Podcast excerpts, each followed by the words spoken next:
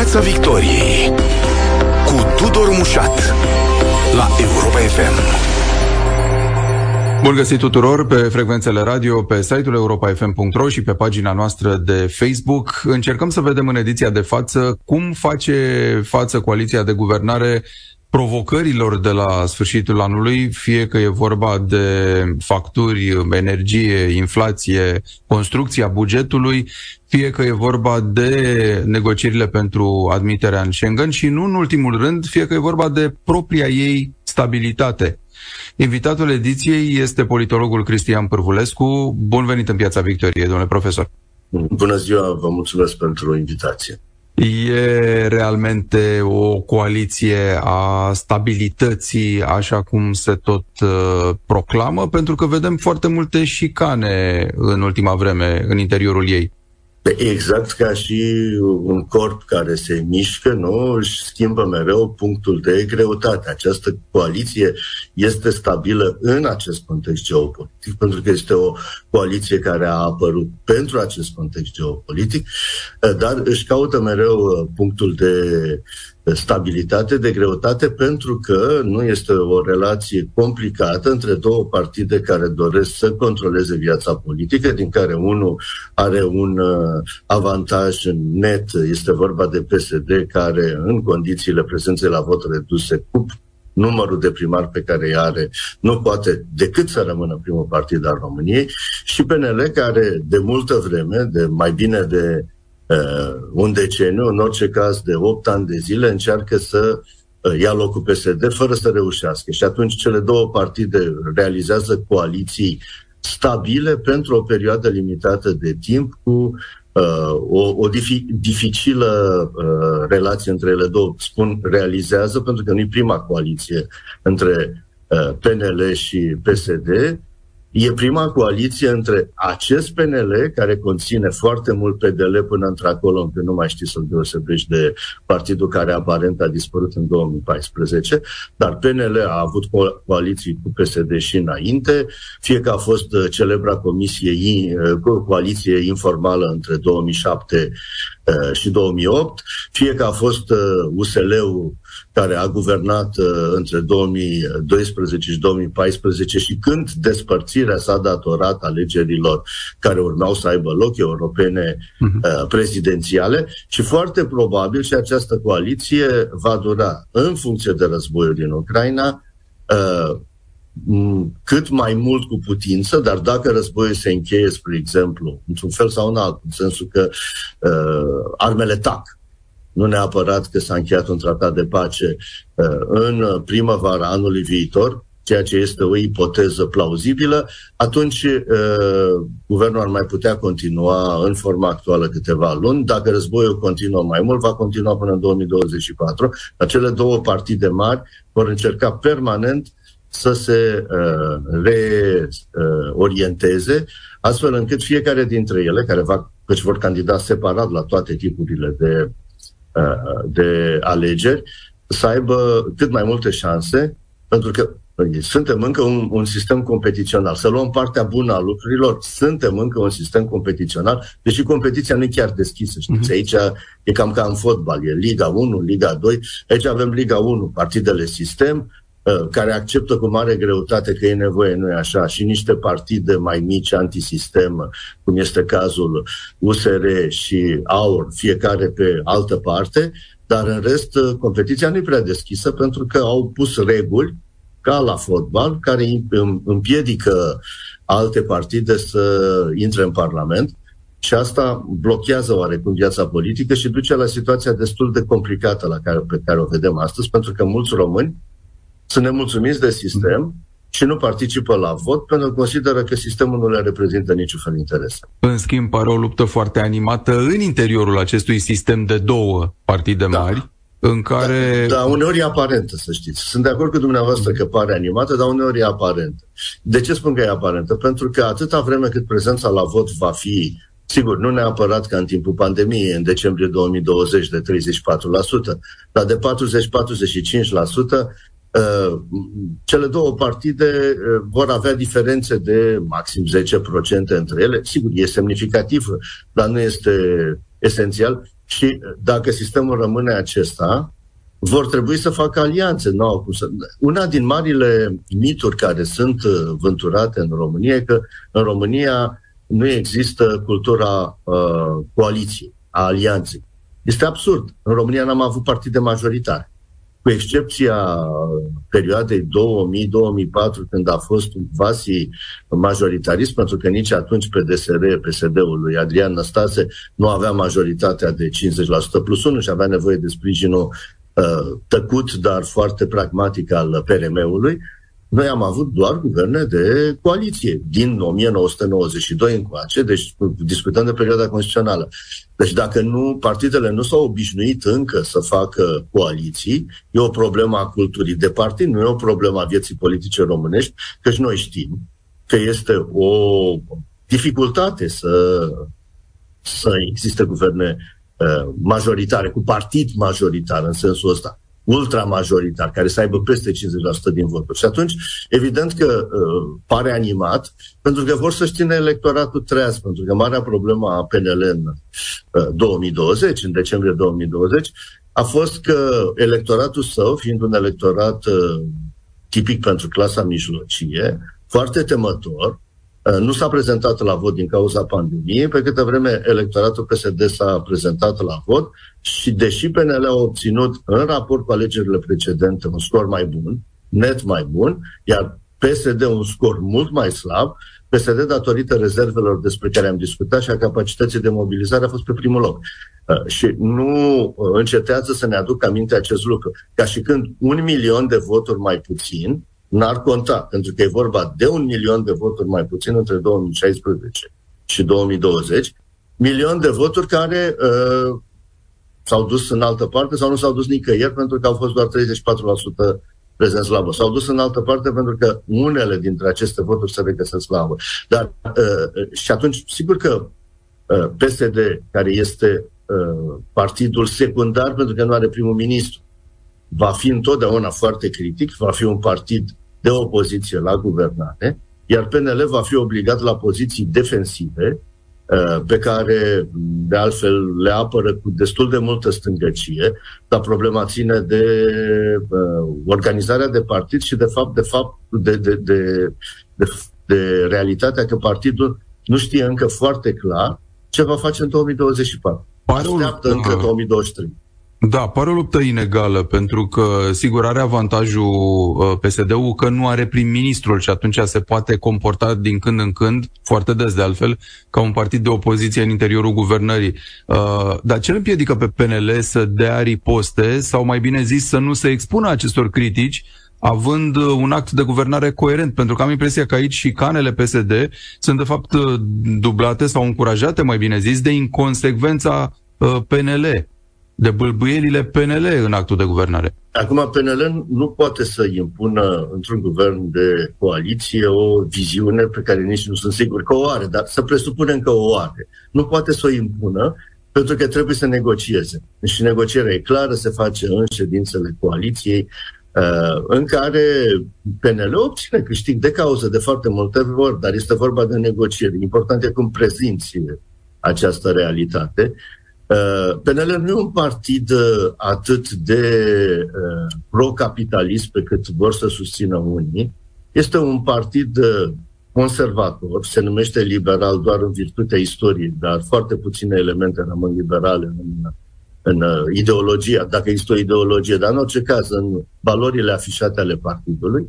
Uh, și uh, tendința aceasta pe care unii o consideră populistă, dar care ține de o oarecare viziune socială. Sigur că există un element uh, electoralist. Adică sigur că și PSD și PNL vor să aibă un electorat, sigur. Dar dincolo de asta, vor să aibă și o societate care este relativ uh, mulțumită, care nu este lovită de crize. Și atunci ajung la acest compromis de care însă PSD profită mai bine pentru că PSD se prezintă ca fiind un așa zis partid de stânga, în care valorile de stânga iarăși uh, nu există. Nu, nu, nici cu microfonul, nici cu microscopul electronic nu o să le vedem, pentru că nu există, pur și simplu. Pentru că, uh, revin, politicile sociale nu sunt politici de stânga. Sunt politici care țin de uh, orientarea socială a diferitelor curente politice, iar conservatorismul pe care reprezintă PNL o are o dimensiune socială, indiscutabil. Dar uh, când vorbim de valori de stânga, ne uităm foarte clar la valorile legate de egalitate și aici avem problemele acele standard pe care le știți legate de, uh, legate de uh, drepturile persoanelor cu altă orientare filozofică sau sexuală sau chiar uh, drepturile minorităților, pentru că am avut un scandal acum în jurul lui 1 decembrie absolut uh, absurd da. în care îi se reproșează unui politician faptul că a spus adevărul pentru că adevărul nu poate fi spus într-o țară în care uh, totul este pus sub, sub semnul naționalismului. Uh, mă bucur că ați vorbit despre asta. Hai să ne uităm un pic la acest scandal, pentru că urma să discutăm nu numai de șicanele PSD-PNL, dar și de șicanele dintre PSD și PNL de data asta, pe de-o parte, și UDMR de partea cealaltă. Discursul ăsta de care vorbiți e cel mai recent exemplu și unul foarte bun. Ce a spus în esență deputatul Cioma Botond a fost uh, un adevăr, spun istoricii, nu? Că în acel moment sau în 1918 Ardealul era proiectat să fie al uh, tuturor și nu în sensul de apartenență la o țară, ci în sensul de un tărâm, să spunem, în care drepturile tuturor acestor etnii să fie respectate. Deci, pe fond, înțelegem că n-a fost nimic în neregulă. Ce a fost inadecvat? Momentul ales de Cioma Boton să vorbească despre chestiunea asta? Nici măcar momentul. Era un moment foarte bun. 1 decembrie este un moment în care trebuie să ne amintim ce s-a întâmplat atunci, dacă vrem să ne amintim ce s-a întâmplat atunci. Deci toată lumea vorbește de declarația de la Alba Iulia, dar nimeni nu o citește. Pentru că dacă ar citi-o, ar vedea că uh, a avut perfectă dreptate Cioma Bolton, pentru că uh, acolo, în declarație, se vorbește că se poate declara de autonomia diferitelor comunități din Transilvania. Este ceea ce românii vor să creeze în Transilvania, răspunzând la dualismul uh, maghiar care lăsase Transilvania Uh, în uh, zona de influență maghiară și unde nu exista niciun fel de autonomie a uh, minorităților.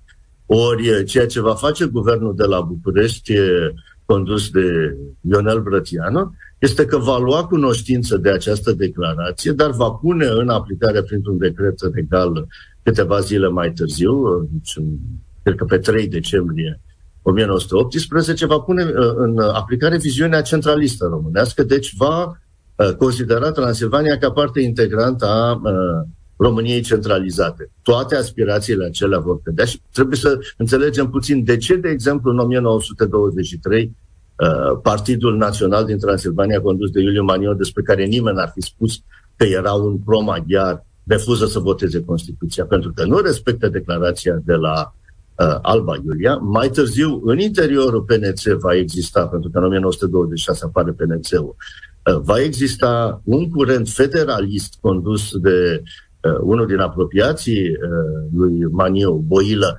uh, care militează pentru revenirea la declarația de la 1 decembrie 1918 pentru a rezolva problemele din România. Deci nu e o problemă doar a maghiarilor și nu este un moment nepotrivit, dar este uh, un moment în care naționalismul, nu așa pentru că aur e întotdeauna pe scenă și este foarte agresiv, uh, poate să fie folosit de partidele sistem pentru a-și consolida electoratul. Iar pentru PNL, care a fost mai agresiv decât PSD din punctul ăsta de vedere, e important electoratul din Transilvania.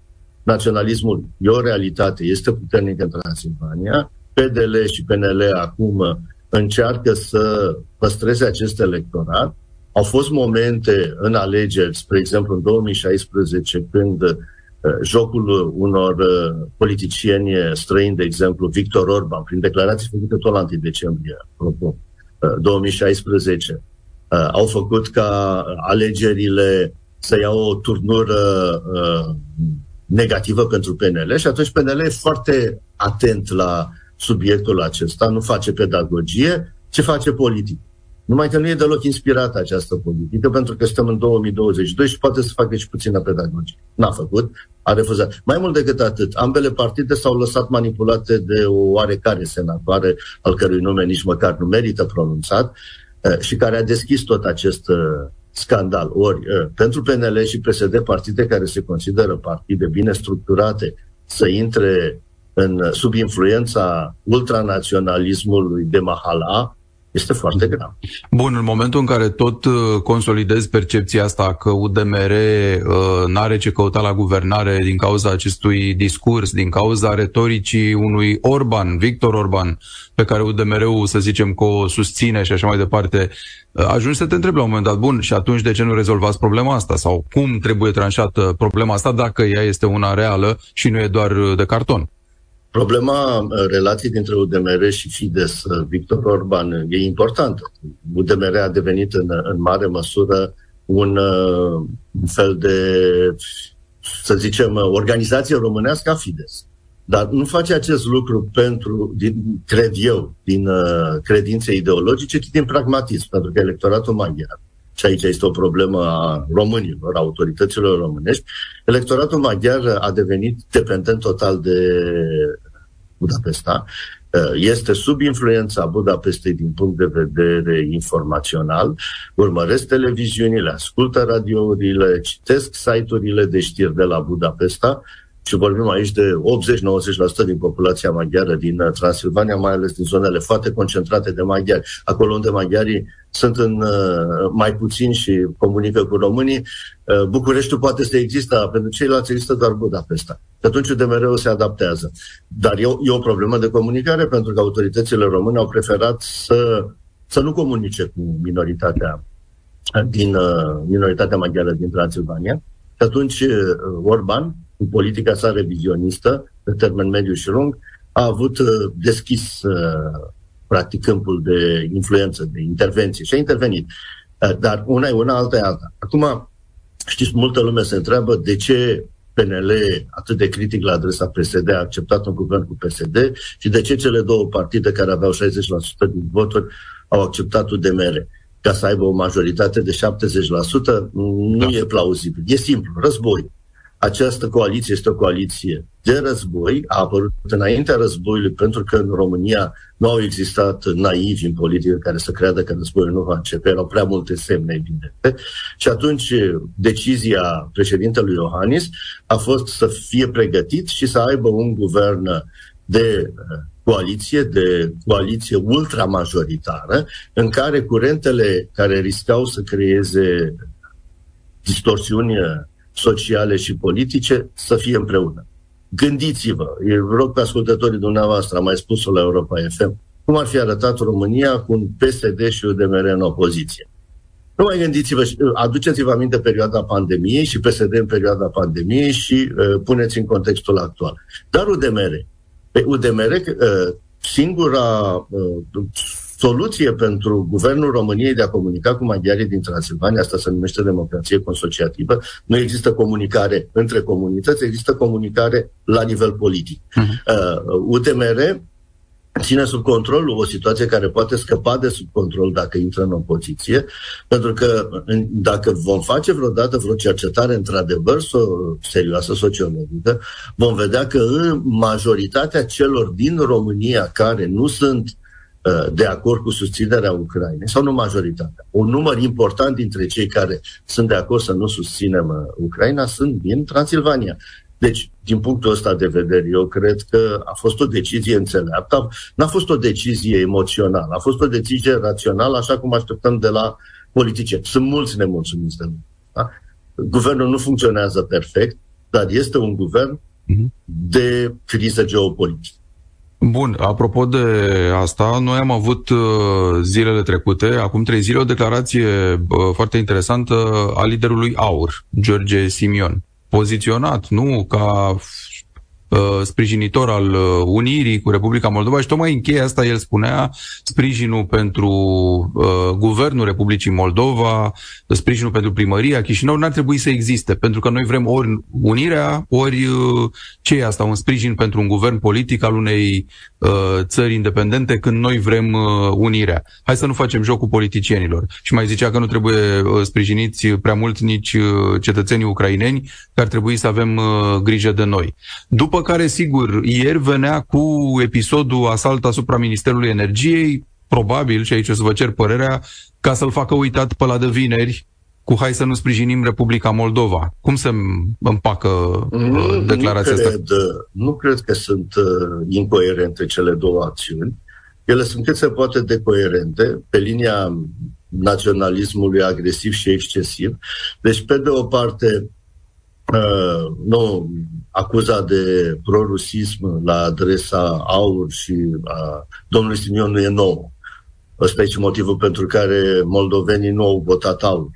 Vă aduceți aminte că în alegerile din 2021 uh, partidul a apărut și ar fi trebuit să aibă un succes. A preluat oarecare politicieni care avuseseră influență, dar nu a reușit să treacă pragul electoral, pentru că moldovenii au fost conștienți că acțiunile domnului Simion, puse sub semnul unirii, nu sunt tocmai în această direcție. Deja candidatura sa la prezidențialele din 2016 din Moldova l-a favorizat pe Dodon, pentru că uh, în Moldova situația e destul de simplă. Există o treime pro-unioniști și pro-europeni, o treime care sunt neutri și o treime pro-ruși.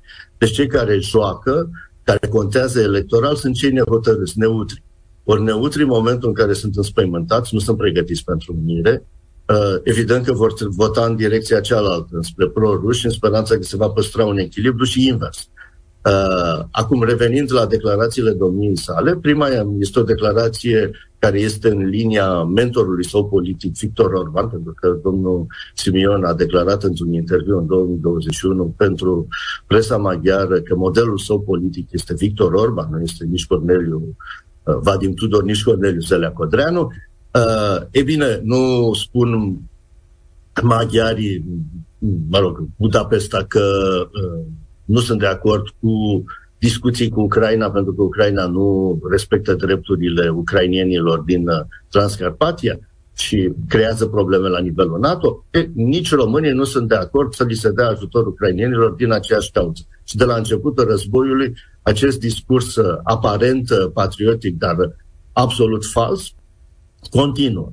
Uh, în ceea ce privește Moldova, uh, se încearcă crearea unor resentimente față de Moldova, pentru că discursul este și ei economic. Nu într-un moment de sărăcie nu putem sprijini un guvern care nu este pentru unire. Dacă guvernul de la Moldova s-ar declara uh, în favoarea unirii cu România, ar cădea peste noapte. Și așa situația e foarte complicată și așa chiar dacă Pasu și Maia Sandu rămân primii în uh, sondajele de opinie, am văzut un sondaj, un barometru de opinie publică chiar săptămâna trecută, rămân uh, foarte jos, adică au pierdut 30-40% din susținere. Vă dați seama ce riscant ar fi acest lucru. Iar ceea ce propune George Simeon pentru Moldova ar fi pur și simplu transformarea Moldovei într-o adevărată colonie rusească, cu probleme pentru România și Ucraina în același timp. Iar în ceea ce privește Uh, asaltul uh, haiducesc de la Ministerul Economiei, el intră într-o cât se poate de coerentă strategie a lui Simion de comunicare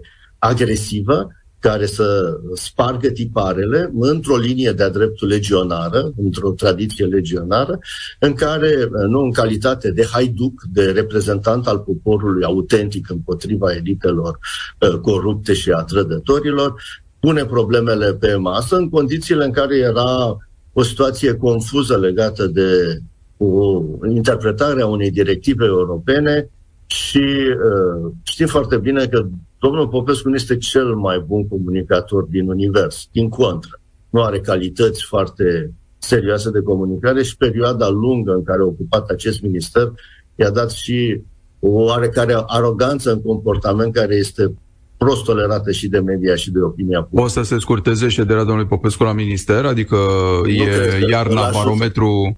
Nu. A, bun, poate să fie, dar nu Simion va fi. Adică ar fi penibil ca uh, după ce, din cauza fostei colegi a lui Simion, uh, nu, au ajuns să Mă gândeam că domnul Simion a preluat de la USR uh, tema taxei pe soare, așa da, zisă, da, da și a folosit-o, dar uh, nemulțumirile am văzut că există inclusiv din PSD la adresa domnului Popescu. Dar, dar sunt vechi. Sunt păi sunt vechi și insistente și atunci de-aia mă întreb dacă nu cumva va fi o picătură care umple paharul undeva, în, poate după, după trecerea iernii când se va face bilanțul. A, bun, după trecerea Sau poate în mijlocul iernii când se va face bilanțul, nu știu. După trecerea iernii e posibil, dar acum, din cauza lui Simion, nu.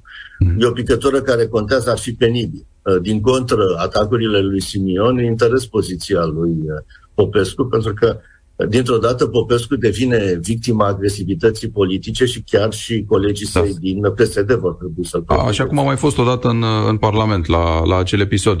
Da, domnule Părvulescu, revenind un pic, e important la sprijinul nostru pentru Republica Moldova, uh, cât de, cum, cum ar trebui să se manifeste mai mult decât se manifestă deja prin finanțări, prin uh, acest, această alimentare cu curent acolo unde e posibil? Poate mai activă ăsta. pe plan uh, european, pentru că România n-a fost, din punctul meu de vedere, foarte activă la conferința donatorilor de la Paris. Nevoile financiare ale Moldovei sunt imense.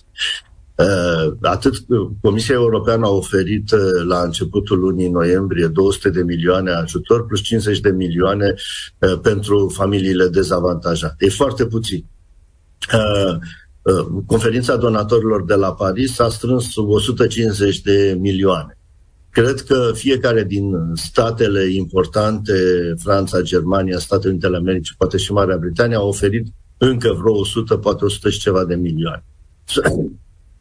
Sunt undeva în jur de 500 de milioane de uh, euro dintr-un total uh, de aproximativ 1 miliard 200 de mii, un calcul uh, cât se poate de economic, necesitățile Moldovei în perioada de iarnă.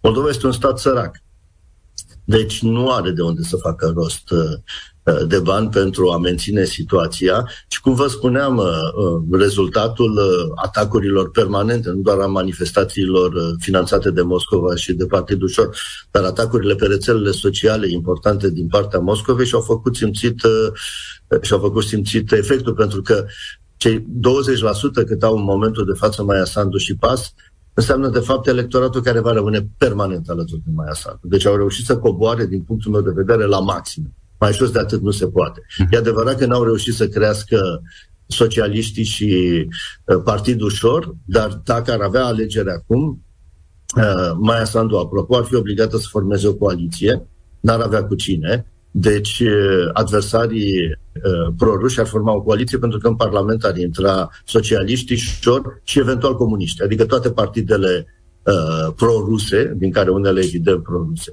O, trebuie sprijinită Maia Sandu.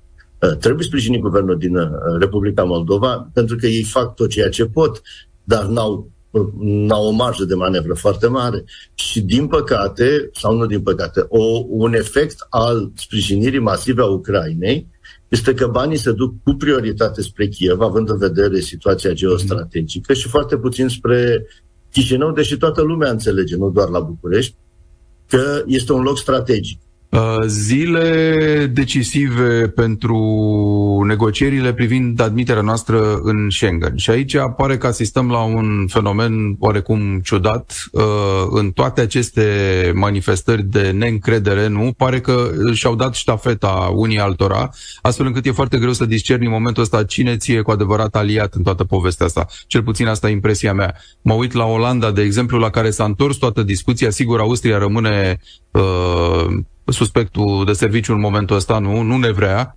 aparent. Uh, Olanda spune însă că ar decupla la o adică România de Bulgaria, ceea ce tot o scoatere de pe agenda temei ar însemna.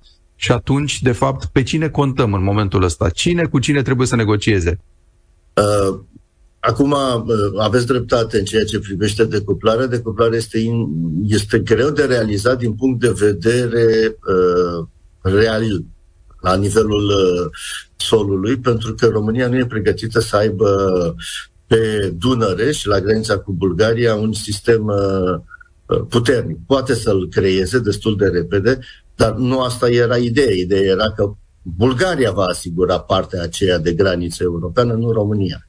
Și, într-adevăr, este tehnic discutând o problemă uh, complicată. Pe de altă parte, uh, ieri luni la Bruxelles a avut loc o întâlnire legată de agenda privind migrația, pentru că, de fapt, nu e vorba de România, de Bulgaria sau de Croația. Și aici e o nedreptate, pentru că, de fapt, majoritatea migrații, migranților care trec, trec cel mai probabil prin Croația, nu prin România și Bulgaria.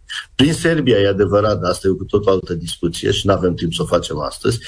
Uh, unii dintre cei care ajung în Serbia, cu siguranță, încearcă să treacă și în, uh, trans, în Banat și din Banat în Ungaria. Dar să știți că migranții nu sunt uh, naivi și neinformați. Știu că au mari probleme la granița cu Ungaria ca urmare, se îndreaptă spre uh, Croația, pentru că odată ce intră în Slovenia au cale liberă. Slovenia este deja uh, de foarte multă vreme membra spațiului Schengen. Deci problema este a migrației și o problemă de politică internă. Nu e o problemă legată de relațiile cu România. Este vorba de agenda internă a unor partide din Suedia, din Olanda și din uh, uh, Austria. În ceea ce privește strict și formal, uh, Suedia și uh, Olanda sunt de acord, Austria nu. În Austria nu doar ministrul de interne, ci, ci și cancelarul spun nu, dar dacă ne uităm pe sondajele de opinie, înțelegem de ce. Pentru că mhm. Partidul Popular al primului ministru, al cancelarului, este în cădere pentru că uh, Partidul Libertății, care este un partid uh, de extremă dreapta, încearcă să profite pentru a ieși din criza Ibiza Gate de problema migrației și pentru că socialdemocrații sunt, stau foarte bine adversarii popularilor la conducerea guvernului, aflați în opoziție, ori socialdemocrații nu sunt împotriva migrației în general, nu doar împotriva extinderii Schengen. Și atunci o problemă de politică internă poate și luptă în interiorul partidului de guvernământ, de ce nu, uh, a devenit o problemă europeană și foarte greu de controlat uh, acest lucru. Și Mai e un aliat puternic de tip Germania, să spunem, care să influențeze jocul, chiar dacă el e intern, în, uh, în Austria, acum, de pildă? Și dumneavoastră, și eu, și probabil mulți dintre ascultători știu că Viena a fost și este o placă turnantă a spionajului rus și că Austria este, din punct de vedere economic, țara cea mai fragilă uh, din cauza influenței uh, capitalismului rusesc acolo. Deci s-ar putea să conteze și chestiunea asta, mai ales că uh, partidele conservatoare din uh, Austria au avut o relație foarte bună cu regimul lui Putin. Și cele extremiste, și Partidul Libertății, dar și Partidul Popular. Deci e, po- e posibil ca pe undeva prin... Dar, mă rog, nu are sens să discutăm acum despre asta. Avem o, o situație o situație pe care uh, autoritățile de la București uh, n-au luat-o în calcul, ceea ce este o eroare, pentru că în Austria tendința asta este mai veche și care e greu de rezolvat. Doar Comisia poate să o rezolve dacă poate să... Sigur, presiuni de la Paris și de la Berlin pot conta. Dar uh, în ceea ce privește Viena, este oarecum dificil ca peste noapte să rezolv problema. Comisia a venit cu uh, noi elemente legate de migrație pentru a liniști Austria, așa cum uh, uh, s-au făcut misiuni speciale pentru a vedea capacitatea României și Bulgariei, este o problemă greu de soluționat. Pentru că um, cred că în asta două zile, o zi și jumătate, mhm. o zi care a mai rămas până, până da. să ia decizia, uh, e dificil de soluționat, depinde de foarte multe lucruri uh, și depinde și de situația geostrategică. România și Bulgaria, mai ales România, Bulgaria era aici dependentă de România, urma să fie premiată pentru rolul său geostrategic pe care îl are și nu se întâmplă lucrul ăsta. Adică ar mai fi uh, o capitală care ar putea conta dacă ar transmite un semnal clar și asta se numește Washington. Pentru că, da, România joacă un rol important în această conflagrație, uh, în sensul că este o țară foarte apropiată de uh, zona de conflict, una din cele mai, cea mai apropiată de zona de conflict din NATO și din uh, Uniunea Europeană, pentru că conflictul nu se desfășoară la doar câteva sute de kilometri de granița României, importantă pentru sprijinirea Ucrainei și și din punct de vedere geostrategic al transporturilor, al infrastructurii, ar fi important ca România să facă parte din Schengen. E bine, aici s-ar putea să conteze dacă vor face vreo intervenție, nu știu dacă se întâmplă sau nu, dar timpul e foarte scurt am în continuare îndoieli în ceea ce privește rezultatul zilei de mâine, fără să vă pot spune clar acum, nu se va întâmpla. Pentru că nu e sigur că nu se va întâmpla, dar dacă punem în balanță, șansele să nu se întâmple sunt mai mari decât să se întâmple. Profesorul Cristian Pârvulescu, astăzi în Piața Victoriei, vă mulțumesc foarte mult!